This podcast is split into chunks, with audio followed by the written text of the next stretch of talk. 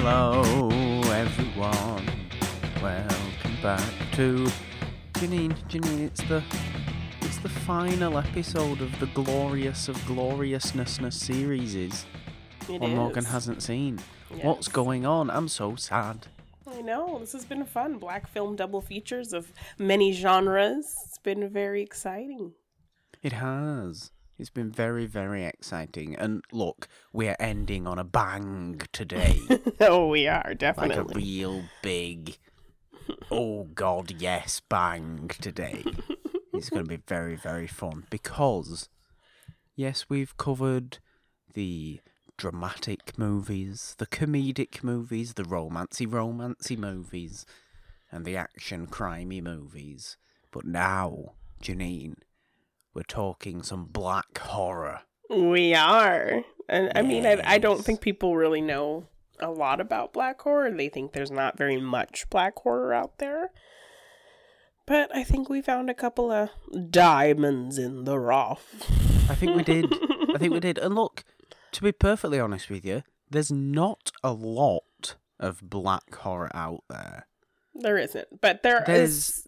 There's some, but I think people just don't know about. Is what I kind of getting Yes. at. And there is obviously a there's all there's a good history of black people in horror.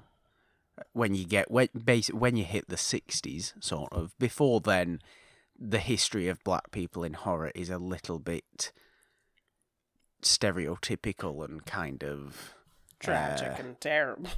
terrible. yes, Terrible, basically. problematic to say the least. But obviously, once you hit Night of the Living Dead, things start to change a little bit, Yes. which is good. And look where we are now with black people in horror. We're a hell of a lot better than, you know, we're we're we're, we're, we're very good at the minute with black people in horror. We're still obviously, obviously, there is still many many ways to go. Yes. many many lengths of ways to go.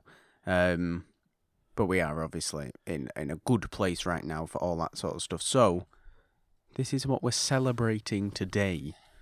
On Morgan hasn't seen because Morgan hasn't Morgan hadn't seen these two black horror movies and those two movies are Janine what Uh, Vampire in Brooklyn and Blacula. Blacula My name is Blacula. Yes, So yes, it is William Marshall. Yes, it is. I don't know what you. I don't know which movie you want to talk about first, Janine. To be perfectly honest with you, I think I could go on for about three hours about Blacula. Okay. Well, we'll save that for the end. So let's talk about Vampire in Brooklyn, directed by Okay. Wes Craven, starring Eddie Murphy, Angela Bassett. Yes. See, Wes Craven. Wes Craven as a director as well. He's, you know, yes, he's a he's a obviously a, a white director and a horror director. I feel like he has. He, he what did he do? Did he, he did the people under the stairs as He well? did. Mm-hmm. Which also has is- a, a black child protagonist. Yeah, which is something you never see. Yeah. you never see that sort of stuff. So Wes Craven, Wes Craven, I think is a good uh, or was a good director in terms of inclusivity and that kind of thing, Yes. which is nice. I mean, I will say Scream 2 is one of is one of my favorites just because there are a lot of, of an abundance of black people in that movie. They get killed, but that that probably had the most black people of I any think that's just movie because it's a in Scream, the Scream movie, isn't it? Yes, yes, yes. But I yes, think- we we open with black people. Her best friend's a black person. The cameraman's a black guy who loves to kind of um, you know, commentate on the fact that he's probably the first to go. Um, so yeah, Scream 2, you know, that was just another example of Wes Craven, you know, trying to, you know, be somewhat inclusive. So Yeah. I, I appreciate him for that. I mean, obviously, Wes Craven's a very, very smart director as well in, in terms of having fun with himself and, you know, having fun with these movies. He obviously started off as, a, as making very, very kind of grim, uh, real horror movies that obviously were what the 70s were all about. Yes. Making horror movies where people were the real monsters and all that kind of stuff, and weird sects of people and cults of people. Look at the hills have eyes and things like that. Yeah. Um, it was obviously obviously Wes Craven, and then he he turns kind of with the Nightmare on Elm Street into oh let's just have a bit of fun. And then we're Yeah. just gonna have a bit of fun for the rest of our career, aren't we, Wes? Yes, we are. We miss Wes Craven We do. as a director a lot. But yeah, Vampire in Brooklyn is well, it's a it's obviously it's a black movie. Now we I've been talking throughout this series on what I um, think of the the what I think constitutes a kind of black movie, and a, having a black director has always been that has always been a big part of that. Factor for you. hmm But having watched obviously some of these movies we've watched during this month, I don't think it's actually hundred percent necessary. No. I think as long as black voices are behind it, in terms of maybe writing or producing or that kind of thing, and certainly obviously starring in near enough every role, and it has to be a certain type of environment, a certain Yeah. story. Um, I think directors can be anybody.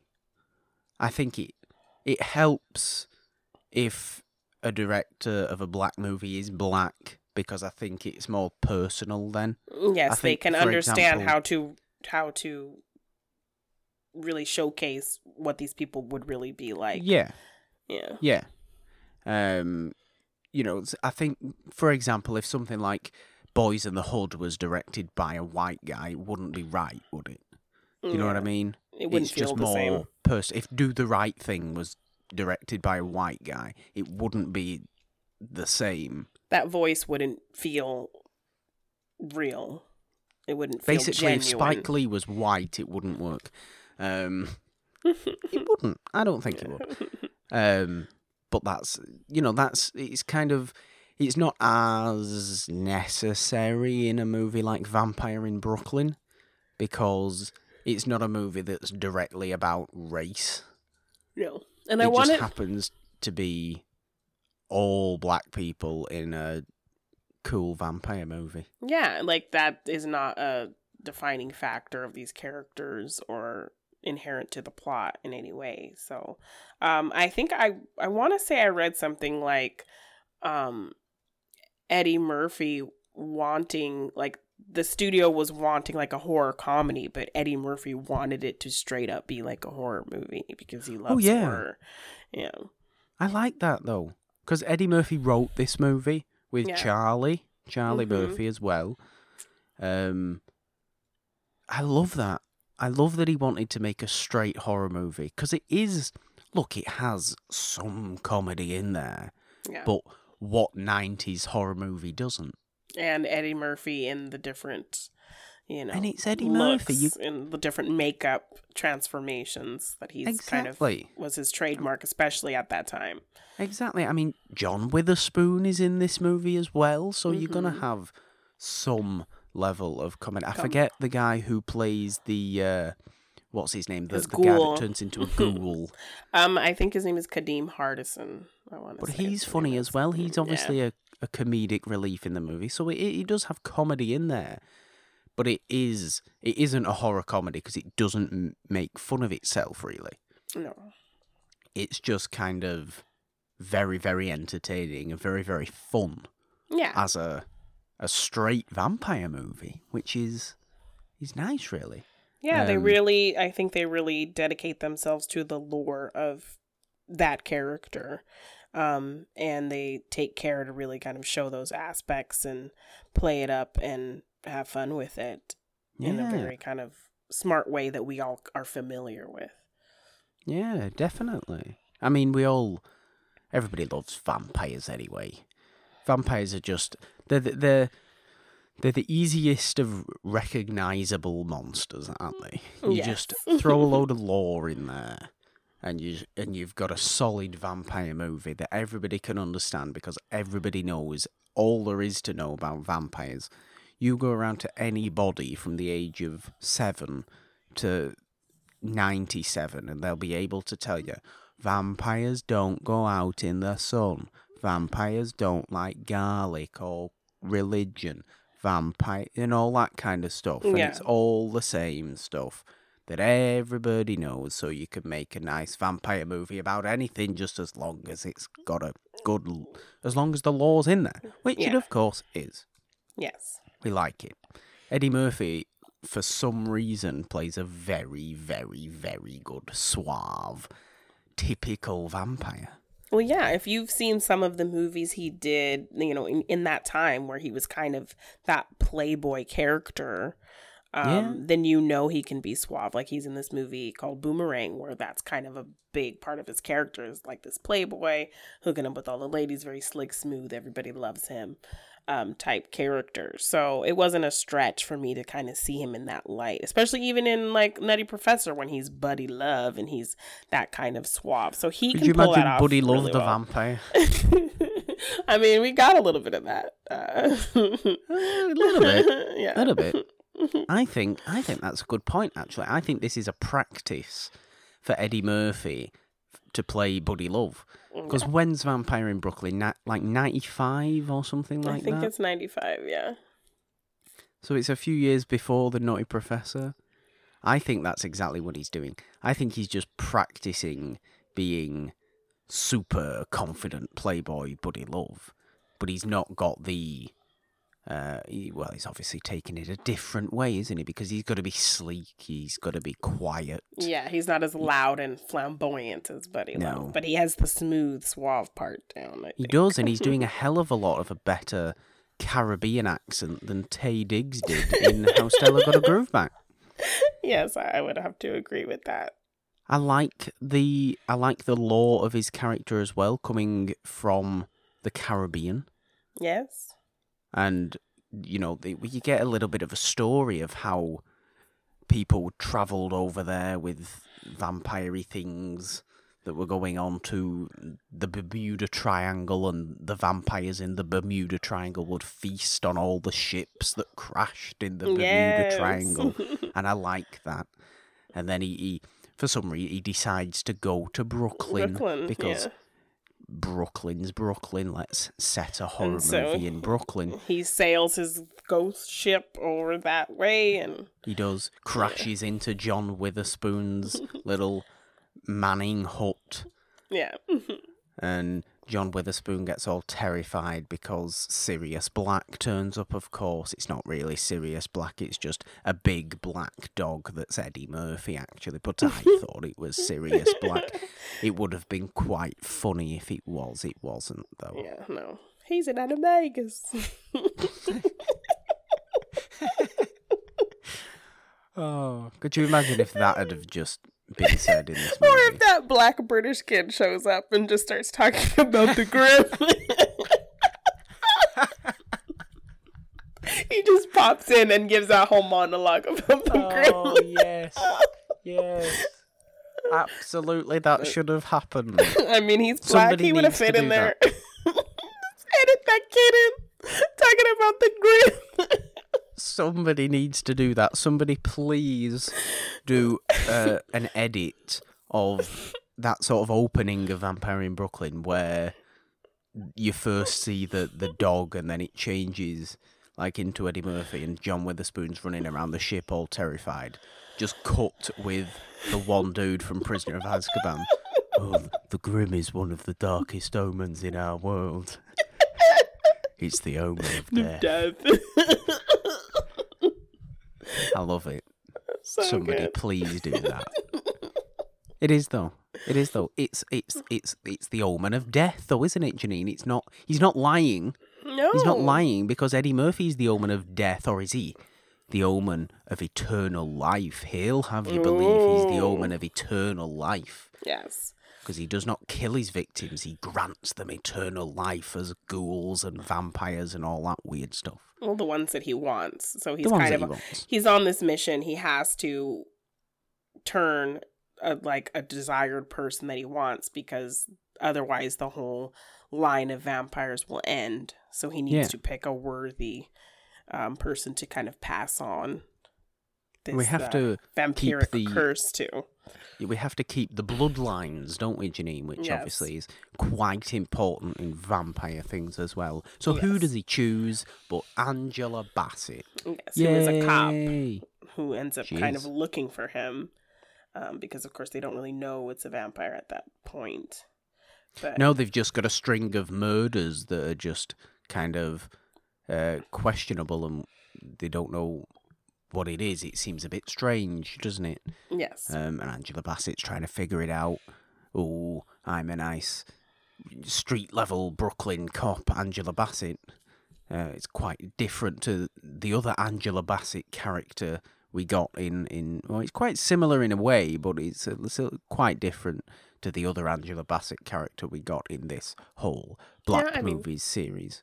Tough and you know someone's in love with her but she's fighting against it that kind of whole situation so there's Similar that with her that way. partner yes Similar in that way, but I feel like um, I feel like what I forget what her name is in this movie again. I was just, you know, what I like to do is I just say, oh, that's Eddie Murphy as a vampire, and that's Angela Bassett as Eddie Murphy's yeah person. He's going. I don't focus on character names. i want to say it's rita or something but i Rita. can't i can't That sounds remember That sounds right. I feel like Rita is a little more kind of. Hmm, what is the right word? When you compare Rita and Stella from How Stella Got a Groove Back, Janine, yes what would you say the main difference of these people uh, is? um i think rita's more scared I mean, that's a. I mean, yes. Would you say Rita, despite Rita being very, very tough, and I would say tougher than Stella in How Stella Got a Groove Back, both career orientated people. yes However, I feel like Rita is more reluctant to open herself up, which is weird. But also, is it weird because she's opening herself up to a vampire, yes which is dangerous? It's a dangerous thing to do. But I think all of that also kind of stems from a little bit of um, jealousy because she has this whole kind of will they, won't they, like situation going on with her partner where they like each other, but they're, you know, don't allow themselves to kind of give in to that. And she gets a little bit of jealousy when she thinks that her roommate has been with him. And so then she kind of lashes out by going out with Eddie Murphy's vampire, not realizing that he is actually a vampire. Yeah.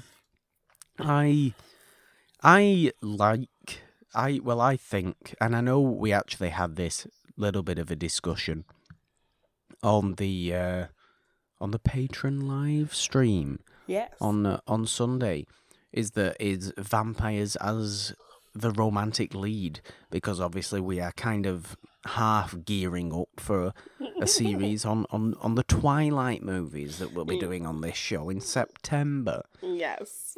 of which obviously vampires are the romantic lead.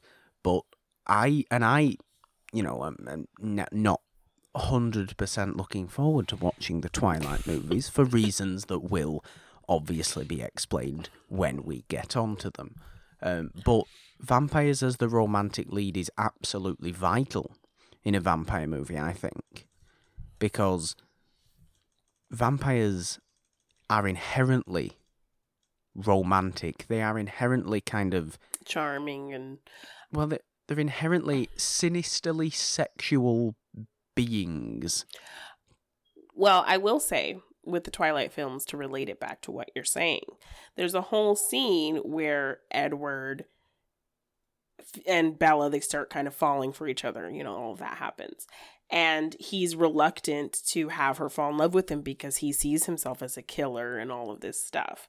So he is t- explaining to her that he is like the best kind of killer because everything about him is made to draw his prey in how he looks how he smells like Yeah. all these things about him so he is the perfect killer because everything about him and how he looks and how he acts and everything is made to draw in his prey and so Yeah, but I do you know what think the problem when you is? talk about a vampire being perfect for being a romantic lead that makes me think of that whole line of dialogue oh. from that movie. That makes sense. That makes sense. But do you know what the problem is there? What? Is the problem is that he doesn't want to be. And a vampire's got to want to be. He's got to want to kill. He's got to want to prey on horrible people. He's got to be the embodiment of evil. And that's obviously where va- vampires come from in the first place. Is a fear of being prey, a fear of women being preyed on, and a fear of the the the charming outside man defiling one's woman. That's But where I- vampires come from. I don't feel like uh, the vampire we'll be talking about later is wholly evil. No, I don't think he is either, but I think that is a particularly unique instance that works for that one movie. Okay. I think with something like Vampire in Brooklyn, you are looking at a more typical vampire story. okay. and with you know, and I, I, I- obviously with Eddie Murphy in Vampire in Brooklyn, he is acting as absolutely the quintessential vampire. He is sinisterly romantic and charming and all that kind of stuff to draw his prey in, to hypnotize his prey into coming in. Oh, you're so great, Mr. Vampire. I love you, Mr. Vampire. Ha ha ha, I'm the vampire. Bitey bitey on the neck. Okay. I well, survive, you die. That's I- how vampires work. I do have a question. Yes. Um, so I've there are some things I've noticed with these two movies that we're talking about now, and even like with something like a Twilight movie. Like one of the vampire tropes is having to be invited in, and that's, Yes. that doesn't always apply to all vampire stories, but that's kind of a main one. I think It's it should usually do, though. Yes. Um but I'm noticing with this movie, even with Blacula, which we'll talk about later, and with things like Twilight, um, when it's a specific person that they desire, it's not just a random person that they're sucking their blood or killing or whatever. When it's someone they desire, someone they feel they need, it seems like that whole kind of invitation trope is necessary for them to go ahead with trying to change them and uh, or turn them. Um, is that kind of a trope, or is that something that they've kind of put a spin on in their kind of storytelling of vampire kind of lore? I think it's probably just a spin on it because um, an invitation. I don't think it's a. It's ne- look. Obviously, vampires like invitations, right? That's why they always say. Yeah. So like, I mean, we I- we like- go. I'm yeah. That's why they always say we we you know vampires vampires have to be invited into a new location. Yes. But that's to do with a location, obviously. Now, when it's to do with an individual, I don't think that the invitation trope necessarily is the same or acts in the same way.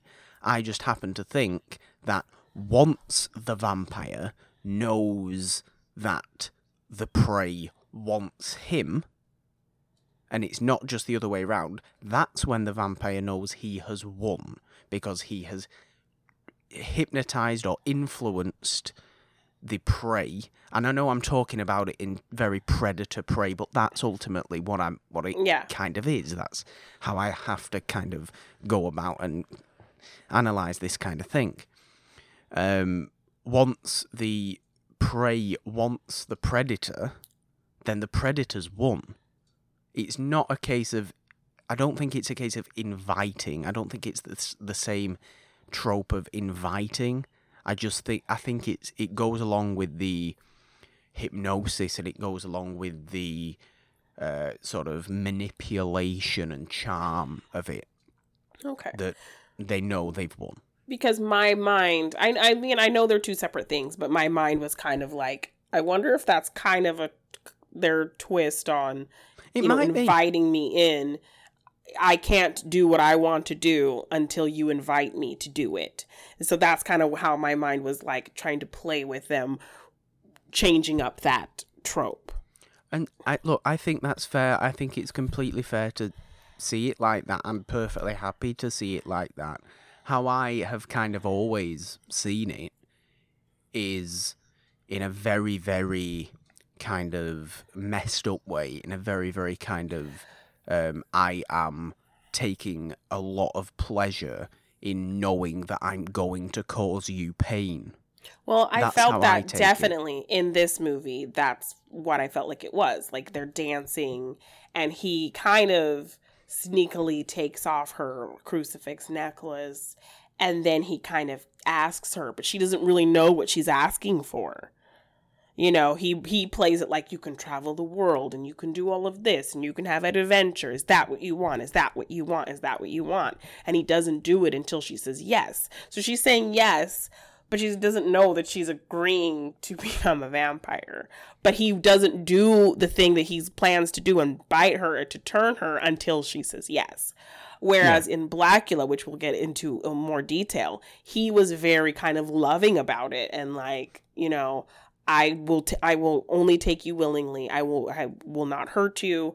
I won't make you go if you don't want to go with me. If you don't want to go with me, I will leave you alone. Like he was very romantic and sweet and Yeah. genuine about it. So that's kind of where my mind was like, well, is it kind of an invitation thing where, you know, just like a location, it's also with a person that they desire above anything else, somebody that they need above anything else, that they need that invitation to move forward. Because, yeah, like Eddie Murphy, even though his was a, in a more manipulative way, he did, didn't do, he could have just bid her whenever he felt like it, but he felt like he had to charm her and romance her, and he couldn't do it until she said, Yes, this is what I want. I think it all depends on how you ultimately view vampires. Um, and, and I don't think there's, there's not a right and wrong way of doing it because both both are essentially well they're not the same thing but both um, end up the same way. Both end up the same way and both are perfectly enjoyable ways of viewing any movie with a vampire in it. It's just whether you think because what's coming across here now to me is that you think vampires are kind of um, or, or no, maybe that maybe this isn't true. Maybe this isn't true, but I think vampires are very, very, very evil creatures that just want to that are pure evil and have no sort of. Soul Real love about them at all. Yeah, yeah. Whereas maybe, and I don't know, I don't know, but maybe this is your Twilight mind thinking. And just going, surely there's got to be some real love in a vampire. Surely there's got to be some shred of niceness in a vampire. Whereas I'm just like, no, I don't think there is. But I don't think either way is right or wrong. Okay.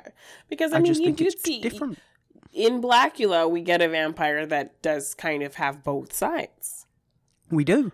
and We you do. really did enjoy that vampire. I did. So, um, and I did explain to you in Twilight films, like there aren't just the lovey-dovey vampires. There are vampires like Yeah. the vampires you know, who are just pure killers and don't care about anything else, and just care about keeping their secret. And if anyone violates the secret of discovering vampires, they'll they will kill you without hesitation. Like there are vampires that embody the typical idea of a vampire. There's so many different types of vampires because you can, as long as you have the core elements of what a vampire is, you can play around with it all you want to.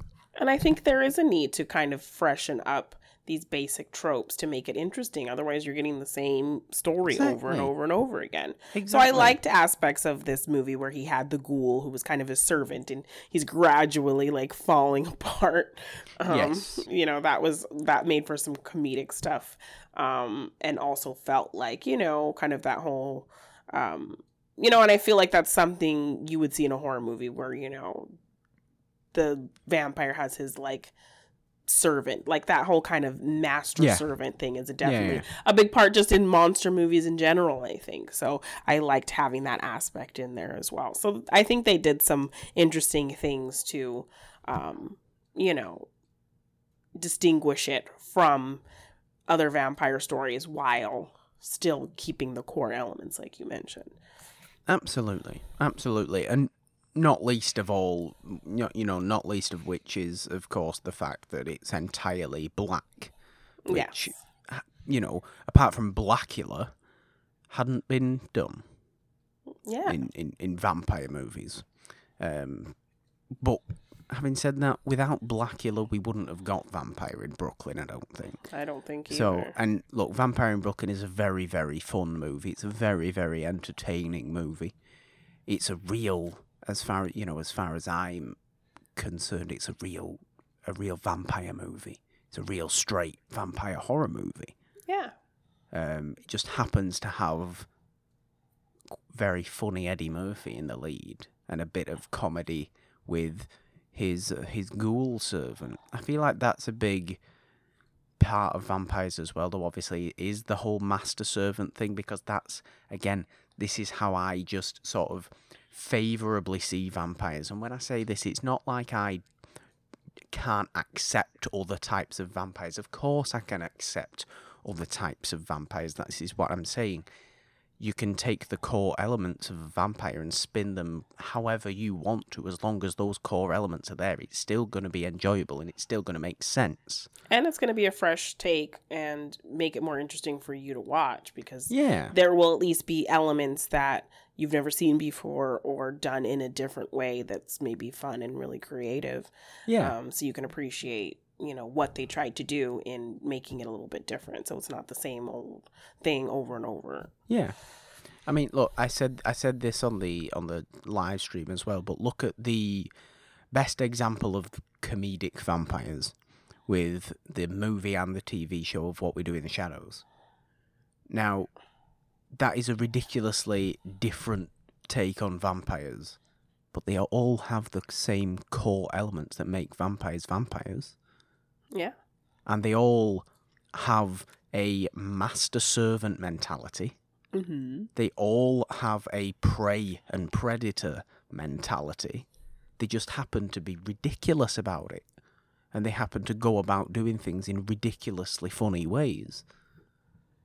They still have those core, and they're still very, and this is obviously, this is a main, main part of vampires as well, is they have to be sinisterly sexual, as I like to say. oh yes They have to be because that is, is an inherent what- part of the character that is what makes the vampire scary, and that is what makes the vampire an effective monster when it originated in obviously the in the late 1700s. You think about the world in the late 1700s and going all obviously all the way through uh, Victorian era Britain in the in the 1800s and that kind of thing. You think what society was like. You think what people was like. Were they going to be happy to have a kind of sexually charming, predatory, otherworldly force that's preying on oh innocent women?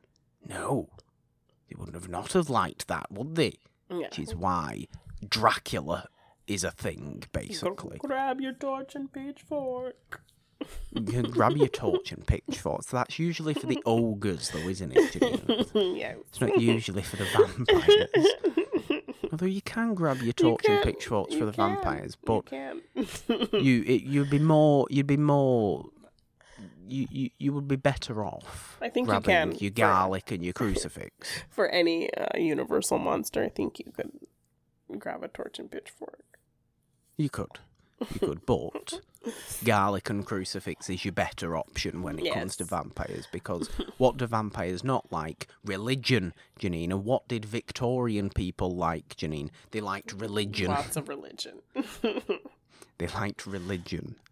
Uh, and just this is that, that is just why I love vampires so much because they are so it's why I love horror so much because it's so defined, but you can spin it in so many different ways. Mm-hmm. And You I can- did like that they, you know, like you said, they did put things in there that, just like in Blacula, they added things in there that made it inherently like of black culture, like the Caribbean thing, and Yeah, even with Blacula, like him and his wife were trying to talk to the real Dracula about abolishing slavery in Yeah. in Europe and stuff like that. So if we are coming to the end of our conversation on Vampire in Brooklyn, Janine, unless you have anything else to say about it. Um, I just I did not like Angela Bassett's wig. I have to mention No, that. that's a point. Terrible. That's a point. It was not a great look. I thought the makeup in Vampire in Brooklyn, for the most part, was good. yeah. I thought the makeup of the ghoul servant was good, and I thought the makeup on Eddie Murphy when he turned full vampire was very good. good. as well. hmm But no, I am in agreement with you. Angela Bassett's hair looked weird. it did. That's why they had lots of hats, I think. Um, but um, yeah, I liked that there was that conflict that she, you know, wouldn't succumb like to what he wanted her to do when she kind of switched to a vampire. Like he was trying to get her to feed because he needed her to change fully, and she refused and she fought against it. And so I think they do a good job setting up kind of her strong will throughout Yeah. the whole movie to show, you know, that she's not going to succumb to that in the end.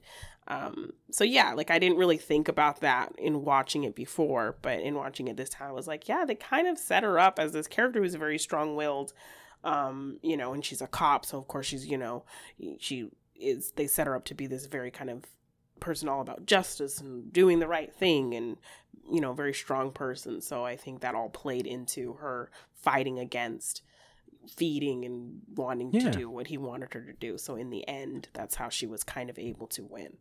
Again, it's a great it's a great different little spin on the the sort of on the vampire's bride character. Yeah. Because you look at typic, you look at you know Dracula's brides and Dracula's wives and all those kind of things. They're just kind of soulless women who just do his bidding without a mm, second yeah. thought.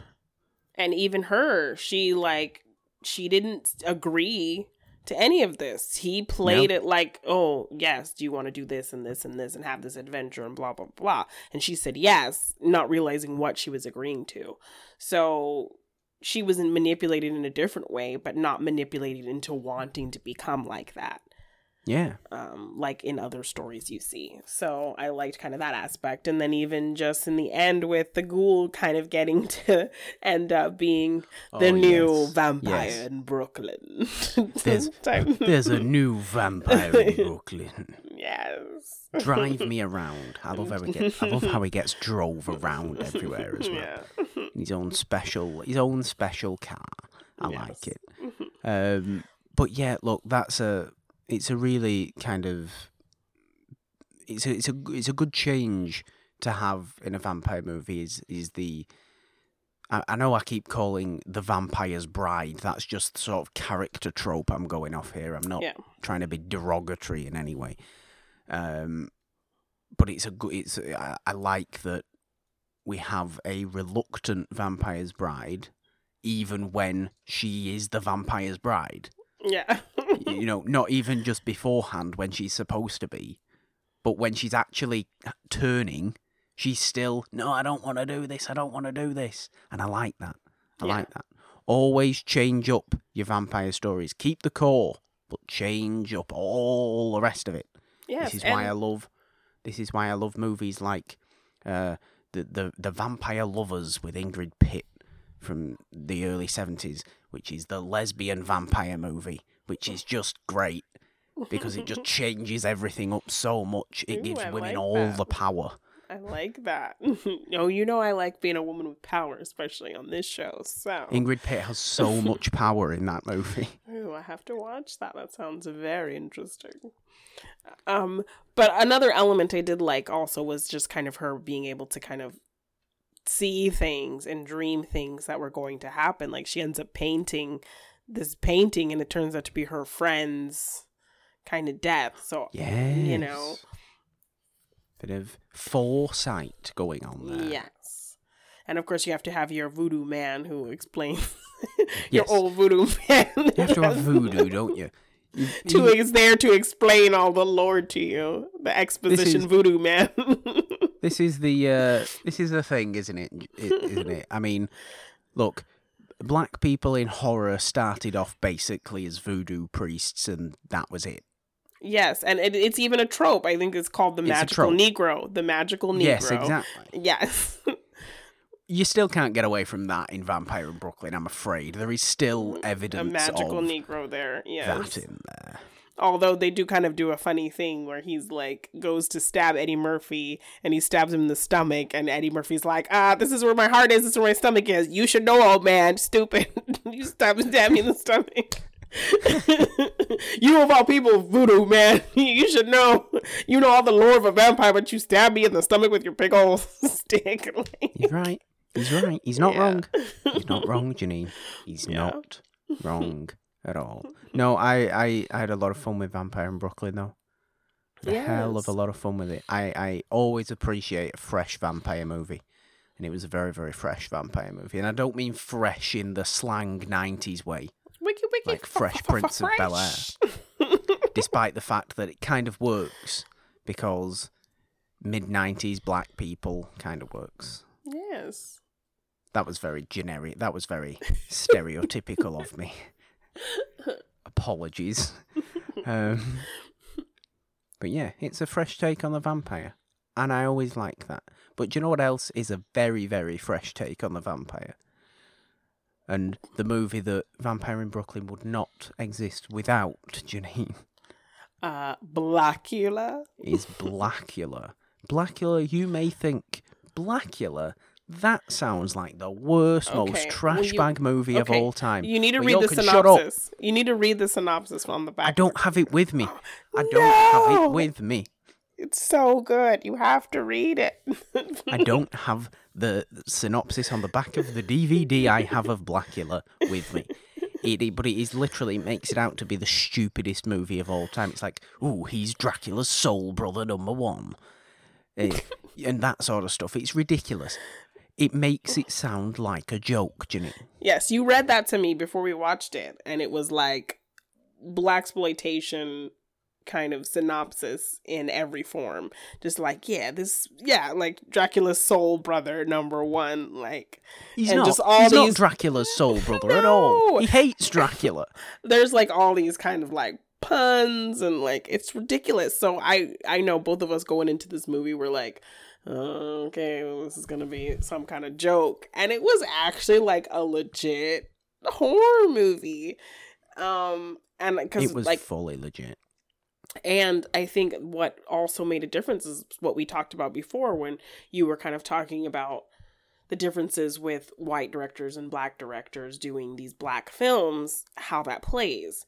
Um and most of the movies during the black exploitation era were made by white people, but this happened to be one instance where it was made by a black person. The director was a black person, so I feel like that played a lot into why this felt more distinguished. It felt more like a real story and not just some kind of silly, crazy um, fantasy like a coffee where, you know, you're just going around bu- blowing heads off and, you know, this kind of crazy uh, murder fantasy kind of situation. It felt like a real legit horror movie um, that paid respect to, you know, black people. Uh, so I really appreciated that a lot because, yeah, when you read that cover, you're going to be like, what is this kind of joke movie? And then it turns out to be a legit horror movie. So I was very pleasantly surprised by that. And I think even the lead actor, he had fought to kind of put things in there that made it more legitimate. Like he was like, no, I want him to be like an African prince who, you know, is trying to have conversations with the actual Dracula about abolishing slavery in Europe and things like that. So I liked, you know, that they made him a more distinguished, giving him like such a distinguished background and things like that. I think it should not be understated how important it is that William Crain, the director, was a black director. Yeah. I think it is enormous because you look at the difference in, you know, in in the sort of style of of this movie and the style of Coffy, both black exploitation movies, both good movies. Yeah. But you look at the sta- you look at the difference in style. You look at the kind of slightly stereotypical and um, a little bit. I know you talked about sort of black fetish, black fetishization and that kind of thing as well.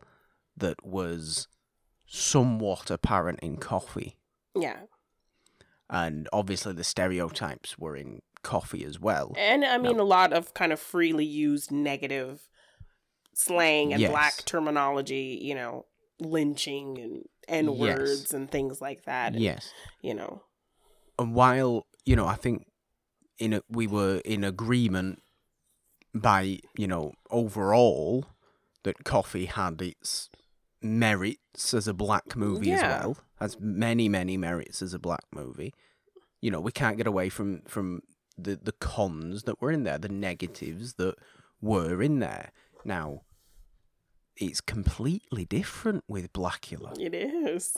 it's like this is this is perhaps the most I mean it's it's I mean to call it the most black exploitation black exploitation movie is inaccurate because I think black exploitation has to have some level of nonsense to it for it to be actual, you know, full on black exploitation because it, it just has to have sort of si- a silly style to it. Um, but I think it is the most legit black exploitation movie that I've seen. It is. Certainly, It takes itself very seriously, I think. it really, really and I does. think had it made it been made by a Jack Hill or somebody like you know who's did a lot of movies for that era, a white director, it would have kind of been that silly, uh, exploitative fantasy kind of yeah, fetishizing of black people kind of situation. But here it was took itself very seriously and it was very, um, you know, steeped in all the things that you would see in a normal, you know, Yeah. old Dracula movie.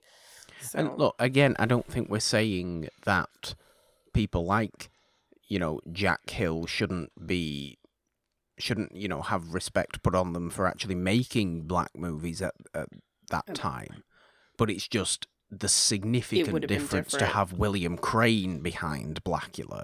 yeah. rather than you know a, a, an actual black man behind the the camera of Blacula makes an enormous enormous difference. And, And, I know we watched that documentary as well, Yes. which was Horror Noir, which is the history of black people in horror, which is a fantastic documentary Thank you. Shudder. Thank you, Tim Franco, for rec- Yes. recommending that. Um, yeah, and uh, William Crain, he does talk about how like I didn't see any other black people on that set aside from me. So the fact that like the whole cast was black, the director's black, but like no one else making this movie is black. Yeah, Um, he had to fight for a lot of different things um, to get the movie made how he wanted and to, you know, have respect put on black people like he wanted. Um, because I'm sure they wanted to throw all kinds of goofy things in there. Um, but he Yeah. had to, you know, he had to fight for a lot of things. I in that documentary, he kind of talks about all that stuff. Um, but just the fact that you're making a, a movie that is called Blacula and there are no other black people working on this movie besides the director and the people in it, like it's just kind of crazy to think about. It is. It is. It is a little bit. And to get this out of the way first, because we can talk about actual things that are actually important first. I love the fact that Elisha Cook is in this movie because he's in every movie ever, and he's. he- I love him. He's a, such a good, recognizable character actor that was in about seven thousand movies in his entire career. It's ridiculous. Oh, is he the guy that that vampire was like running at in that very Yes. cool kind of shot Yes. scene? Yes, that's exactly the, the the older white man. The Yes. older the, the one older white man in this movie is Elisha Cook. So Elisha Cook's out of the way, actual the rest of the movie. that shot, for example, is great. That slow mo running down the what The is it? Like a, hallway. it's like a hallway of a hospital or something like that. Yeah, like it, it's like the morgue of the police station or something, and like this woman has been bitten and and killed by a vampire, and she of course reemerges fully as a vampire, and she's just running full on, um, at him After while he's on the phone. Yes, while he's on the phone, and like slow mo shot her coming straight to you, and it just kind of flashes back to his face and flashes back to her as she's running slow mo to him, and it's such a great shot. It really, really is. And I know that William Crain talked in the documentary about how difficult it was to just get the cam get Camera. the camera that was necessary for that shot because he really, really wanted that shot, Yeah. and he got that shot, and it's such a good. It. Well done, William Crain. Well done. Yes. Success. Um, I love that. I love William Crain's beard as well, Janine. I don't know if you noticed that William Crain had a he- lovely beard He did. He in did. in the documentary. I'm a big, big fan of big fan of that guy. Big fan of the uh, the fashion in Blacula as well. To be perfectly honest with you, uh, the one. Uh, what is it, detective or wh- whoever he is, the kind of second lead of the movie. Yes. He he is in the most exquisite turtleneck blazer combinations throughout the entire movie. oh entire yeah, movie. definitely seventies cops fashion to the. He has a mustache, yes, he has he's a fabulous perfect. mustache. so I was a big fan of that guy. and even the I female lead, she had some Was it- great costumes as well. Yeah, she does. I think his name was Booker Bradshaw, Ooh, that's a good name too. which is a good name. Which is a good name as well. Booker Bradshaw. I'm yeah. pretty sure that was his name. Um, but he was great. He was he was great to be fair as, as the as the detective. You know, it's very, it's kind of rare that in a in a in a monster movie that you really really remember the guy who's going after the, the monster. vampire. Yeah. you know. But that guy was, I really liked him. I really liked him. He was yeah, good. He had a lot of personality and a lot of charisma. And obviously, whenever he turned up, I mean, I know it was just the fashion of the time, but looking back at it now, it's just like yes to Yes, all of this he man's looks so slick. Yeah. It's great. But anyway, Blacula opens, like you said, with Blacula before he's Blacula, when he's known as, what is it, Prince Mamuwalde. yes. Um, j- just an African prince. I don't know exactly where in Africa he's from. I don't think. I don't think say. they specify. No, him But and his he's with- wife. yeah. He's with his wife. They're at Castle Dracula. They're talking to Dracula about the prospect of abolishing slavery. Now, this is set at this point in the 1700s. Have you ever seen a movie, a black movie, with African royalty in the 1700s, even at all before, Ginny? Uh, never. This movie has that, Janine. Yes. And not only does it have that, they're talking about abolishing slavery. Yes. And obviously, Dracula is completely Dracula's not racist. Yes, Dracula's not about it. Dracula's obviously very, very racist. Dracula says the line "slavery has its merits," and and other such other such ridiculous Terrible things. things. Yes. I do not care for this Dracula. Yes. He's not Christopher Lee, Bela Lugosi, or any of the other good Draculas. this guy is terrible. yes. So I then, don't like him. when um Blacula, before he's Blacula, um, Prince Mamuwalde, is that what it is? What did I say Mama that? Wally, I think. Yes. yeah. He, you know, tries to fight back on him about his views. And so what does he do? He turns him into a vampire. And then he, And he does he he does dub him. He says the words, "You will now be Blacula." He does, which, yes, okay, we can give him that. We can give him that, that he does dub him Blacula, but he leaves him there for 200 years, yes. which is not nice because then Blacula arises from his from his slumber, doesn't he? We fast forward to to those slightly, slightly ridiculous. I mean, there's a there's a there's a negative of this movie. Actually, yeah, there's a very it's little bit- ridiculous gay couple who get this house and they find the coffin with him and he attacks them. We can't Um, have everything, can we, Janine? The movie, No. the movie really, really is is very, very good for for black people. It's not the best for the for the gay community. no, it, no. Janine? It was very stereotypical gay characters um, that find him and get killed. And Yes, they uh, do. yeah. so then, as Now- he's kind of going around the town, he sees a woman who is the embodiment of his wife. Yeah, of his of his you know of his former former wife who was killed by Dracula when um or or died well presumably just died, died, anyway yeah. when Dracula turned Mamuwalde into Blacula originally at the start of the movie. Um yes, do how much do you like uh Blacula's makeup when he goes full vampire? I mean, it's a little silly. Like they just make his sideburns kind of like cover his whole face and give him like hairier eyebrows. Um, They give him a monobrow and huge sideburns yes, to go along with his regular mustache. yes. But I mean, it was it was enough to, to kind of distinguish the difference of when he's like normal and when he's not. Um, Do you know what I really do appreciate though? Is that Blacula has a mustache, and I know that sounds silly, but if you read Dracula, Dracula has a mustache. okay. So I don't really remember Dracula having a mustache in anything I've seen. No, but he always has that pointed hairline, and I will, I will, I was very happy to see that they did an afro hair, Yes, a they did. pointed hairline. Somehow they gave a black man a widow's peak. yes, but, but it was still an afro. but it was yes, or yes, it was. Um, but I love the fact that he has a mustache because it, it is in that way the most accurate portrayal of Dracula ever, yes, which I to love. which I love.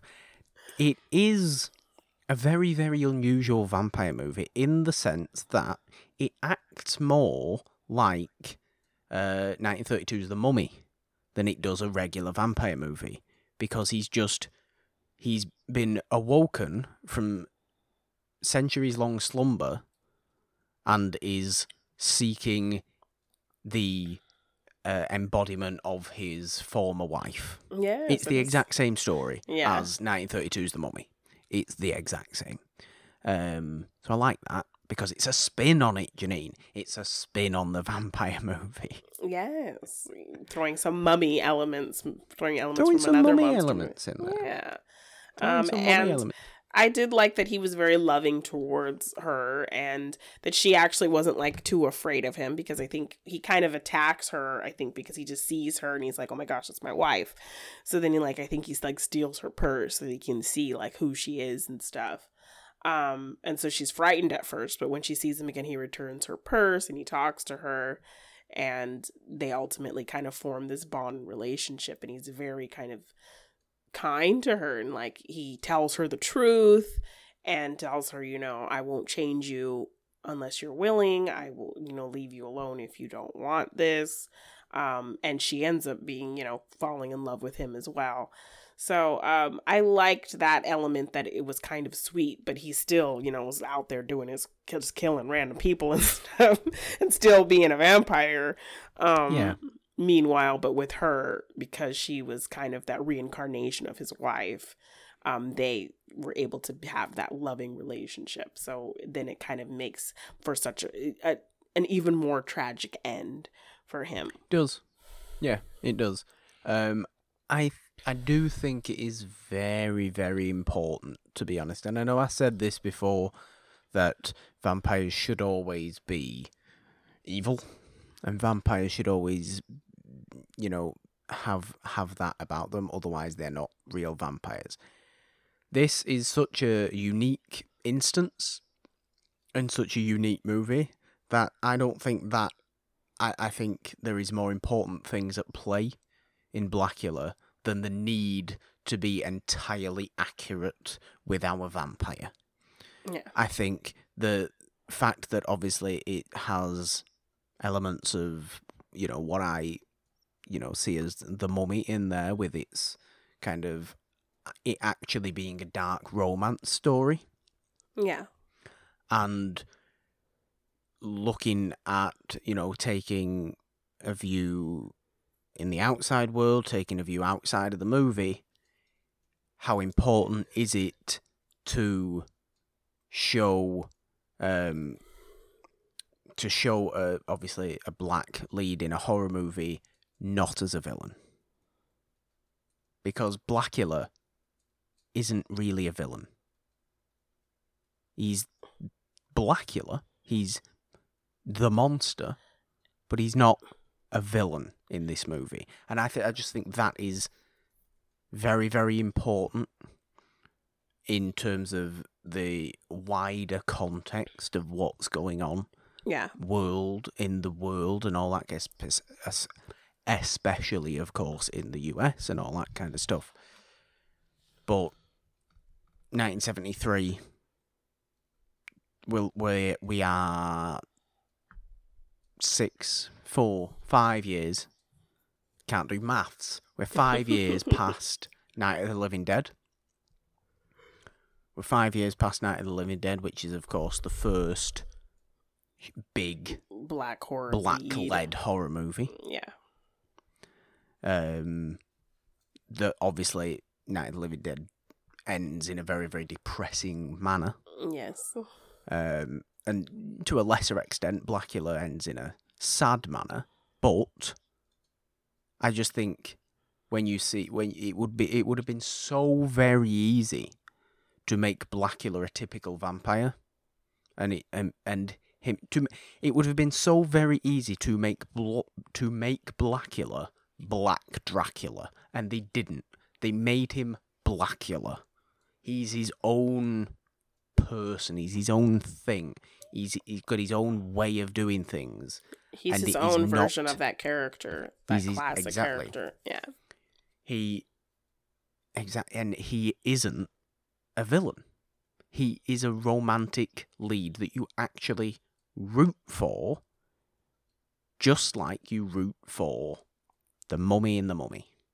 Yeah. Because ultimately, what he wants is what he lost, what was taken from him. Yeah, And they set him up as a good person who's trying to do good things. He was a prince who was trying to fight for, you know, ending something terrible that's being, you know, that's happening to his people. Um, and then he gets punished for that and he loses everything. So when he comes back as Blacula, you know, even though he's killed people, you know, as a vampire and doing those vampiric things, turning into a bat and, you know, Yes. all of that stuff, you still find a way to root for him because you know who he was when he was a human. You see how he is with the woman he loves and trying to get back what he lost. And you want that for him despite everything else he's doing. So I think you have to do a really good job investing in the character to make you care about him, even though he's doing things that are inherent to his character.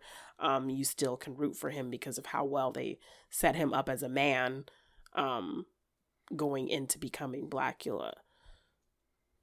I just think it's so impressive. And it's such a unique movie. I just feel like I know you know, you always everybody always says if you're going to watch black exploitation movies, watch Shaft and Coffy. And Sweet Sweetbacks, I guess as well. But watch Blacula because it's actually the most kind of it's actually kind of the most positive depiction of black people in a black exploitation movie Yeah. I've seen. Definitely.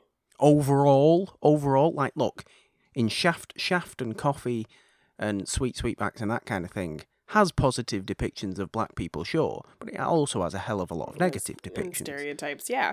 And even in that documentary, there they talk about kind of that fine line that um, black exploitation, you know, draws. Like while it was a way to highlight black people and have them be the stars of these films, there were also a lot of kind of stereotypes that came along with that.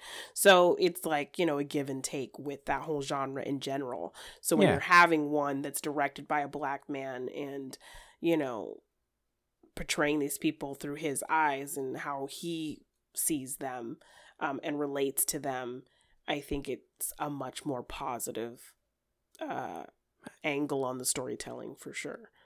Definitely. I really, really do. So I would just say, just go and watch Blacula. Don't don't be put off by thinking it's a stupid movie. Because it is far, far, far from a stupid movie. It is one of the smartest and I honestly think most important vampire movies in movie history. Yeah. And It's it's such- very, very good as well. It's like a it's a really like good legit movie. horror movie. Like, and just in general, like just reading that synopsis, that ridiculous synopsis, and then going into it, seeing just how legit it was, was such a nice surprise. And what what's the lead actor's name? He was Willie, William Marshall. yes, he was so wonderful. Like He I really was. wish like he would have done more movies and things like that because he was just brilliant so distinguished and charming and refined and you know very attractive like i was like hey okay Blacula Oh, I mean, the dude's like the dude's suave. like six foot four. yes He's really sort of bo- deep booming voice. I have all the charisma in the entire world, and I'm going to do anything I want to do. I'm William Marshall, and I and you're gonna let me, aren't you? Yes, you are, because I'm William Marshall, and I just have that much charisma. I have a mustache. I'm very handsome. I talk like Christopher Lee. It's the best. Yes he it's felt very he felt so distinguished and like shakespearean and like you know like just you just want to hear him just stand in a spotlight monologuing for hours because he is just so good Like I love that he orders a Bloody Mary as Yes, well. I'll have a Bloody Mary. Like, oh, so good. Because they go, they, obviously they go to a nice seventies club, don't they, Janine? They, yes. and it's all very, it's all very fun. And Mamuwalde comes in because he refers to himself as Mamuwalde, and you know, he's he's fully aware of who he was, Yeah. which I like as well, which is somewhat, somewhat unusual when you you know have been turned by another vampire. Yeah. somewhat unusual to, to remember fully who you were. Um, but I, lo- I love his interactions with, you know, who he believes to be the embodiment of his wife, who, of course, eventually kind of they form their relationship, Yeah. and you're rooting for that relationship despite what other people are saying. Like, Because the cop, dangerous. yeah, the cop who's chasing him is sisters with the the uh, reincarnated wife. Yes. So they are close to her, and they, you know, are suspecting him as the vampire. So they're very kind of trying to keep her away from him. But he is, he is, William Marshall is So great, so great. incredibly captivating on screen. yes. and uh, we have yet to watch the sequel Scream a Blacula Scream. That also stars Pam Grier. Yes, I'm excited to watch that after this. I uh, I think I will be watching Scream Blacula Scream at some point soon. Uh, I have no doubt that it's also a good movie. yes. And I'm just going to be so, like you said before, so pleasantly surprised. And I mean, I suppose in a in a in a nice world, I would think that the marketing was done on purpose, or was done purposely, ridiculously, to make you think it was a completely different movie to what you were going into, and then when you went into a movie that was actually very, very, very, very good, you You're just pleasantly thought, surprised. Wow, okay. But I don't think it was that at all. I think the marketing was just exactly come and watch a funky black exploitation movie. Yeah, funky funk soul. And then you get this legit good horror you get- movie that's like a great take on Dracula. You know. Yeah. It's great. It's a really, really great movie. I like the fact that the um in, in the in the club where they frequent there's the one band that's constantly playing that's only known for the song Rock, Rock the boat. Rock the Boat. boat. Yeah. So I'd like to know where you got the notion. yeah, that Are we, are we doing a sing song? yeah, you're supposed to do the rock the boat part. Rock the boat, Rock the boat, rock the boat, baby. rock the boat, Don't tip the boat over. rock the boat, Rock the boat, baby. rock the boat. Whispery sing song. Yes. So that band is in the movie, so you get a little treat. Yes. Oh, and, and- they're like they're go- they're going for it as well. Let's not let's not. They're, they're like the dancing is a little bit intense. Yes, but the the director the talked about. people. I remember him in the documentary also talking about how they were having like white people dancing together and black people dancing together. And he was like, "No, we need to mix these people up." Like, like he, he even had to just like fight just to get the people dancing in the club in the background to just mix, mosh, and all dance together. Because Like- when people were setting them up to dance, it was like a white couple and a black couple and just like very segregated. Um, He so said it went. oh, He said it had to go all the way up to the top. Yes, th- that decision to just have everybody mix together and just dance together. Something as simple as that. It's crazy. All the applause to William Crain Yes. and William Marshall and the other wonderful actors in this movie. so good, so good. So yes, if you want to see some good horror, watch Blacula. It's so good. Really, Booker Bradshaw. Who I'm absolutely. I'm sh- sure that's his name, unless I'm thinking of a, the wrong movie. Well, Um, that's I such a think good it's- name. Denise Nicholas, who's uh, who's the the Reincarnated. lead. I forget people's names.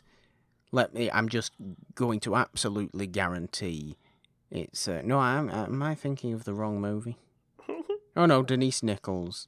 Oh no, Denise Nicholas. Denise Nicholas is uh, Michelle, who's the other one. Okay, the the cops, the cop with the good mustache is this Yes, uh, wa- Vonetta girlfriend. McGee. Vonetta McGee is his uh, is Tina, his wife. okay.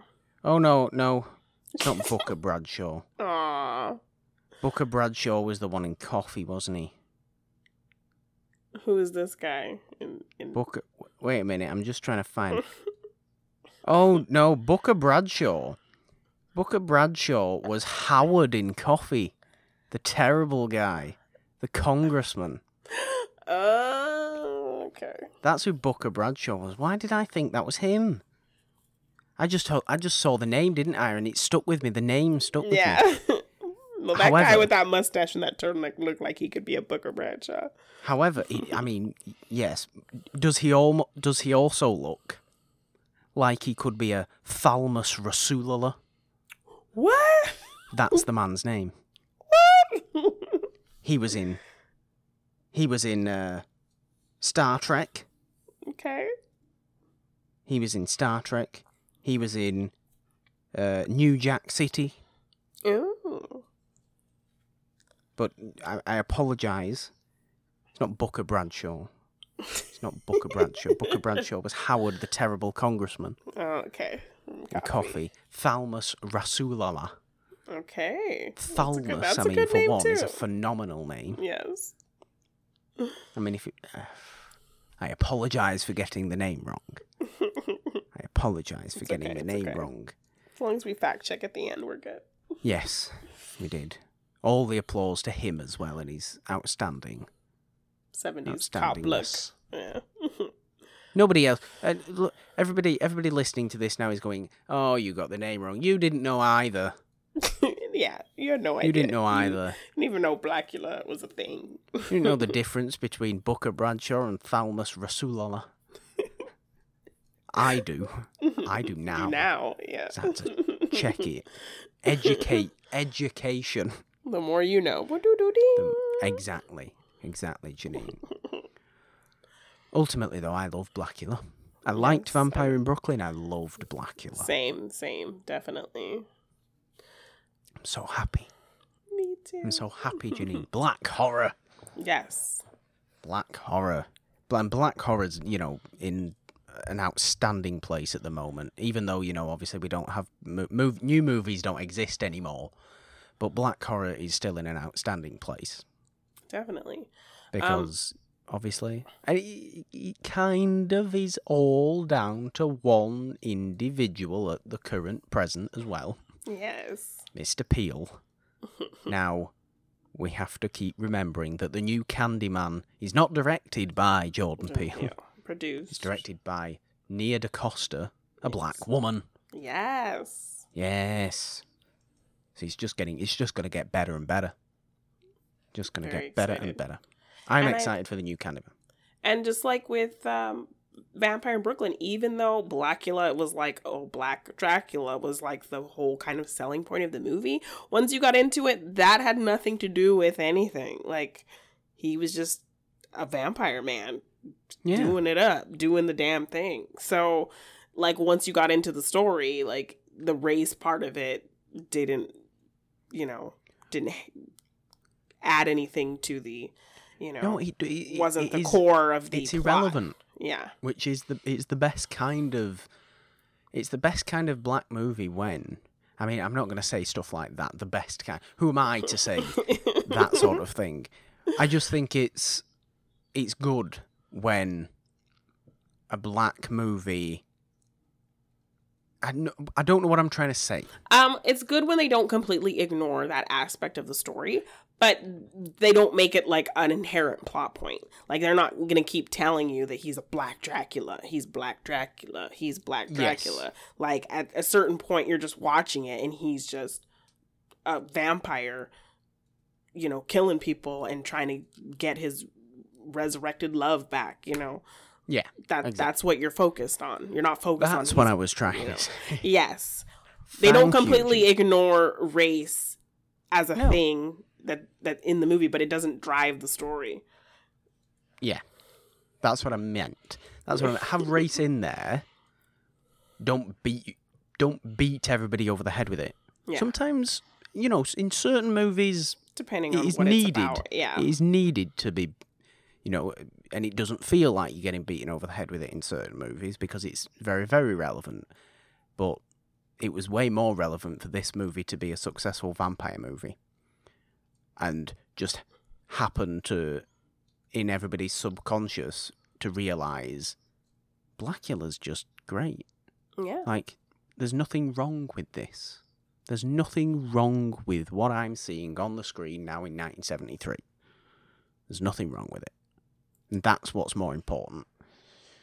I think I think that is what is is way more important. Yes. So I was super excited to, to talk about these movies. It was great getting to see Blacula because yeah, I was expecting some ridiculousness after you reading that synopsis. I know. Um, I know. but it was legit, legit great horror movie. Yay. Not just black horror movie, but horror movie. Yeah. Celebrations, celebrations, Yes. but also sadness, Janine, because we've come to the end of our extra special epic black movie series. However, next month it will be just as fun because, whoa, we're switching it up a bit. oh gosh. We're switching it up like Blacula switched up vampire movies. Because it's Janine's birthday next month. On the 29th of August. It is. We're doing Janine Hasn't Seen all month. I get to choose what movies we're watching that Janine hasn't seen. Now, it's a little bit harder because Janine's seen a lot of movies that I've seen, like near This enough true. all of them. This is true. However, I think we're going to have to go quite old with it, aren't we, Janine? Yes, probably. Ultimately, I don't think there'll be mm-hmm. many things from the 2000s and things like that in there. but I think I think I think we're going to have to go quite old with it.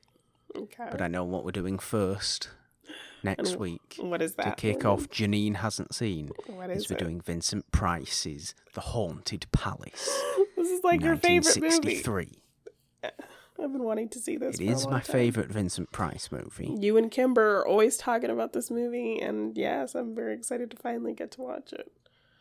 It it is my favorite Vincent Price movie. I think it is because of for for many many different reasons. The Haunted Palace is my favorite Vincent Price movie, which we will of course get into on next week's show. But yes, it's Janine hasn't seen for the entire month of August, Yeah. and it's going to be very very fun.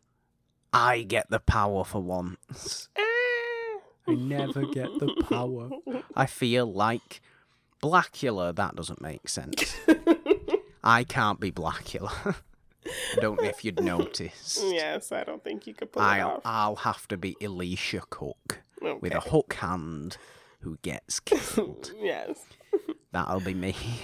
And I'll be the crazy vampire lady. And you can be the crazy vamp- Yes. You can be the crazy vampire lady. okay. Perfect. But how excited are you for Janine hasn't seen? I am very excited. I'm curious to see what you pick for me because I mean, I know I relish in some picks for you. Yeah. I know you do. So it's going to be an interesting switch up. So I hope you guys I mean, I'd just like this. I'd just like to make you aware that we're definitely doing something that you'll be like, ah, oh." something like German folk horror from like the 1920s. I I mean, you've said it now. You've, you've said it now. Silent, it now. silent German folk horror. said it now. You've, s- you've, you've gone and said it now. Oh, great. Okay. We'll have continued discussions on what you actually maybe do want to watch, though. Okay. Because should there be any any huge movies, for example, in in movie history that you haven't watched, I would also like to do a couple of those or yes, one of there, those. there are a lot. So I'm sure we'll do those uh, as well. But it's going to be very fun. On Janine hasn't seen all next month. We are actually calling it fully Janine hasn't seen as well, so it's going to be great.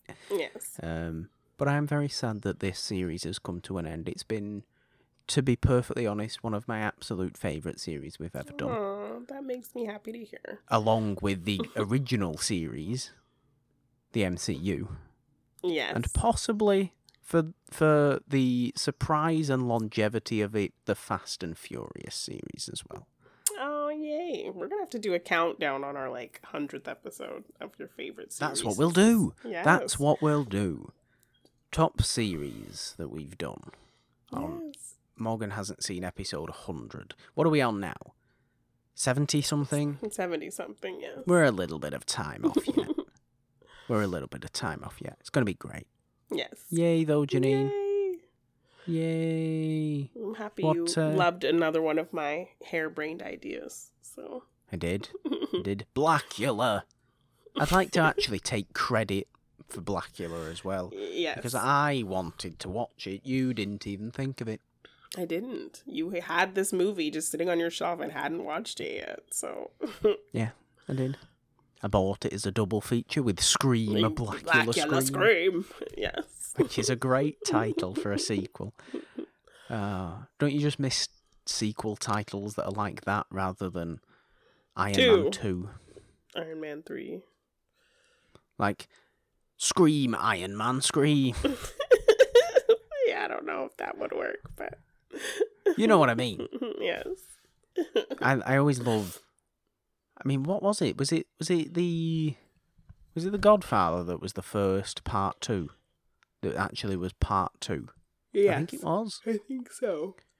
Before that, you had before that sequel titles actually meant something and were good. The Curse of the Mummy's Tomb, rather than the Mummy. the the Revenge of the Mummy's Hand. Yeah. Like, can you imagine if the Indiana Jones movies had one and two and three and Exactly. I mean, they came afterwards, but it's the same thing. yeah. I always get funny with people when they call it Indiana Jones and the Raiders of the Lost Ark. No, it's just Raiders. It's not. the It's not what it's called. Yeah, there ain't no Indiana Jones in the title. I want somebody in the Schmodown to say that so I can laugh at them. You should do. You should do. Anyway, Janine, what uh, what can people do? Where can people go? What have we got to do? oh, you can find uh, the It's a Wonderful podcast feed on all the places. The Anchors can. and the Spotify's and the Apple Podcasts and Google something and Yes, you certainly- you're you you're certainly better at all that than uh, than me. That Um, but may be true. all the places where podcasts are found, you can find the It's Wonderful podcast feed, where we have all three shows. Machine Mondays, of course, every Monday with me, Janine the Machine, talking all things Schmodown. Short format podcast. Just come hang out with me. It's fun. And then, of course, this show every Wednesday. Morgan hasn't seen, which next month will be Janine hasn't seen, uh, where, you know, we pick a related series of films and watch and discuss. So that's going to be a fun time next month. I'm very nervous and excited. And of course, yes. and then every Friday, the main show, It's a Wonderful Podcast. Morgan is always there. And me and Nolan Dean switch off hosting duties and we talk about classic films. So come hang out with us three times a week. Yes, fun. this week on the main show, we are talking. We're well, frankly, Janine, we're talking another black movie. Is it? Is mm-hmm. it a black? It's not a black movie, is it? It's a race movie. It's a race movie. It's a race movie, but it's a Sidney Poitier movie, Yes. Janine. Yay! You know we love our Sidney Poitier. Yay! it's a patron pick, patron pick, Steve's pick in the heat of the The night, night. Yes. with theme song sung by Ray Charles and music by Quincy Jones. Yes. So it kind of is a black movie, Yeah. a little bit. It's a half black movie. It's a mixed race movie. yeah. That's what it is. Let's call it that. okay. Is that a thing? That's not a thing. I don't think that's it? a thing. No. don't have mixed race movies. That's just that's just called a movie at that point. yes. Um, but it's a Sidney Poitier movie, and it's a very very famous Sidney Poitier movie because you Janine, what is his name? They call me Mr. Tibbs. They do. that was a They do. terrible impression. I'm sorry, Sidney Poitier. Well, it's going to be very fun on Friday in the heat of the night. It's Sidney Poitier and Rod Steiger. Norman Jewison is the director. Yay for the main show. Monday, Wednesday, Friday, though, we have you covered on the It's a Wonderful podcast feed. As Janine said, find it at all those places or just on Twitter at It's a Wonderful One. Find me on Twitter at the Purple Dom with the three instead of the E in there because Janine. Three is the magic number. Or on Instagram at just the purple don. We have the It's a Wonderful Podcast Patreon, We do. where you can go and become a patron, find the tier that's right for you. We have a whole bunch of stuff going on there: the live streams, the bonus content, the added videos, the artwork, all the little sneak previews. I may be doing play alongs with the singles tournament, so we'll see. We'll see. possible Perhaps, Schmodown play alongs with the machine. It's a whole bunch of stuff going on at the Patreon. Go on there. It's a wonderful podcast on Patreon or just uh yeah, it, uh, what is it? Patreon.com slash it's a wonderful one as well. Yes. You can either of those things check us out on there. Janine, all your good stuff is at where? You can find me at Janine Devine on Twitter and Instagram. Um, and you can check out my TeePublic shop on teepublic.com at G9 Design. Got my artwork there, got logos for all our shows. Uh, if you are a patron and you have a custom logo, which is a tier you can select, your custom artwork is there for you to buy your own merch. So check all that out at my TeePublic shop on teepublic.com at G9 Design. Well, there we go. It has been a delight. The epic, huge black movies series on Morgan hasn't seen. But until next time, where it will have all changed and I have the power, I'm so excited. I'm going to be coming in Oh, all God. guns blazing. Oh, God. It's going to start off nicely with The Haunted Palace, a very, very good movie and a very, very fun movie. But I'm not saying that we're not going to do something weird, Janine. Uh oh. We're definitely going to be doing some weird stuff. Yay. there we go. I think there's only one thing left to do. Three, two, one. Bye.